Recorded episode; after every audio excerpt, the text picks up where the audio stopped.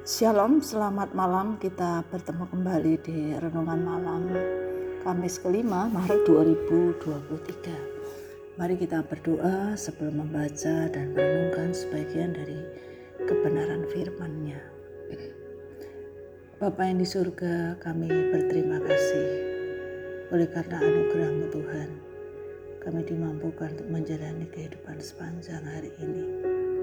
Oleh karena kasih-Mu Tuhan, kami dapat melewati kehidupan di hari ini. Jika saat ini Tuhan kami mau membaca dan merenungkan sebagian dari kebenaran firman-Mu, itu pun anugerah-Mu.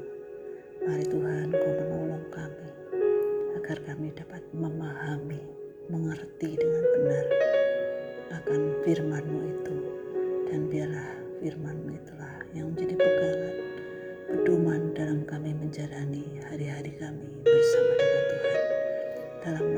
Tuhan Yesus kami berdoa. Amin. Mari kita memperhatikan dari Injil Yohanes pasal 7 ayat 34 hingga 36. Demikian firman Tuhan. Kamu akan mencari aku, tetapi tidak akan bertemu dengan aku, sebab kamu tidak dapat datang ke tempat di mana aku berada. Orang-orang Yahudi itu berkata seorang kepada yang lain, Ke manakah ia akan pergi sehingga kita tidak dapat bertemu dengan dia? Adakah maksudnya untuk pergi kepada mereka yang tinggal di perantauan, di antara orang Yunani untuk mengajar orang Yunani? Apakah maksud perkataan yang diucapkannya ini, kamu akan mencari aku, tetapi kamu tidak akan bertemu dengan aku, dan kamu tidak dapat datang ke tempat di mana aku berada.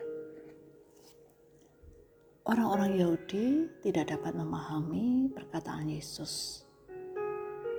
Bahwa mereka akan mencari Yesus, namun tidak dapat mengetahui di mana Yesus berada karena mereka tidak dapat datang ke tempat di mana Yesus berada. Satu dengan yang lain saling bertanya, apa maksudnya perkataan Yesus itu? Mereka bingung ke mana Yesus akan pergi dan mengapa mereka tidak dapat bertemu pada hal saat itu dengan mudah mereka mencari Yesus. Mereka menduga bahwa Yesus akan berada di perantauan, tinggal di antara bangsa Yunani dan mengajar mereka. Yang dikatakan Yesus sulit mereka pahami. Sulit mereka duga. Mereka berusaha memahami dengan pengertian dan anggapan mereka. Padahal maksud Tuhan bukan demikian. Mereka salah untuk mengerti yang Tuhan katakan.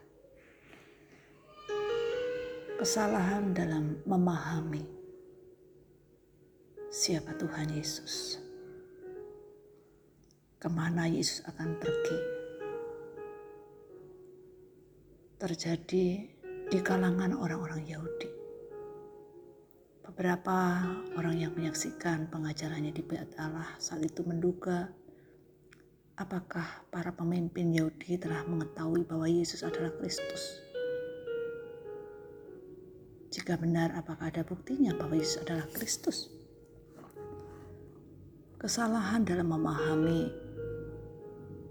siapa Yesus, ke mana Yesus akan pergi, kenapa mereka sulit untuk mencari Yesus, juga terjadi di kalangan pemimpin agama mereka hanya menyadari kemesiasan Yesus, tetapi menolaknya.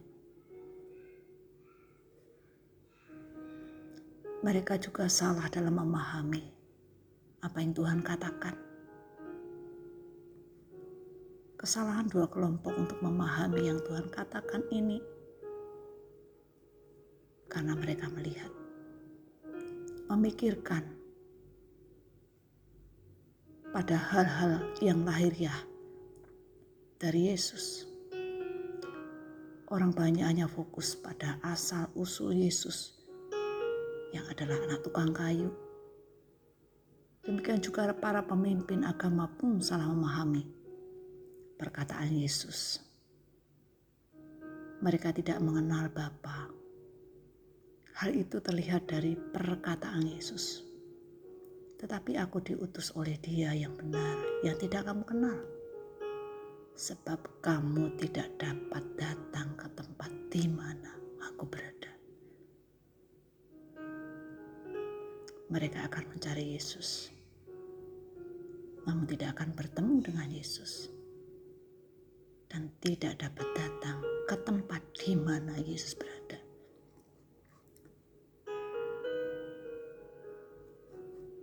Pemahaman yang salah dalam diri orang-orang Yahudi pada waktu itu akan membuat mereka menolak siapa Yesus meragukan siapa Yesus yang sesungguhnya. Demikian juga hal yang sama saat ini juga menjadi alasan dari banyak orang-orang yang tidak mengetahui siapa Yesus sehingga mereka menolak Yesus. Banyak orang yang tidak percaya pada Yesus karena mata rohani mereka tertutup mereka hanya melihat secara jasmani. Untuk mengenal Yesus, dibutuhkan kerendahan hati. Apa pun usaha untuk memahami Yesus sebagai Mesias akan sia-sia jika mengandalkan logika. Hanya mereka yang mau menyadari bahwa mereka memerlukan Yesus, mereka akan percaya bahwa Yesus adalah Allah. Akan belajar untuk memahami dengan benar, belajar untuk percaya apa yang Tuhan katakan. Oleh karena itu, marilah kita dengan sungguh-sungguh memahami dengan benar apa yang Tuhan katakan lewat kebenaran firman-Nya yang sudah tertulis di dalam Alkitab. Sehingga kita dapat mengenal Tuhan kita dengan benar. Mari kita berdoa. Bapa yang di surga, terima kasih. Kami menyadari keterbatasan kami Tuhan untuk memahami siapa Allah dalam hidup kami. Siapa Tuhan Yesus yang adalah juru selamat. Namun kami bersyukur Tuhan jika kami boleh percaya kepada Tuhan. Boleh merasakan akan kasih dan kemurahan Tuhan. Boleh merasakan penyertaan Tuhan yang tidak pernah berhenti dalam hidup kami. Tuhan tolonglah kami di tengah-tengah tantangan yang semakin berat saat ini. Engkau meneguhkan iman percaya kami. Biarlah kami terus berpegang teguh pada kebenaran firman-Mu itu. Karena di dalam firman-Mu, kami memiliki pengharapan. Di dalam firman-Mu, kami dimampukan bukan hanya mengetahui kebenaran, tetapi juga dimampukan untuk melakukan yang benar. Terima kasih dalam nama Tuhan Yesus kami berdoa. Amin. Bapak Ibu sekalian, selamat malam, selamat beristirahat. Tuhan Yesus memberkati. Amin.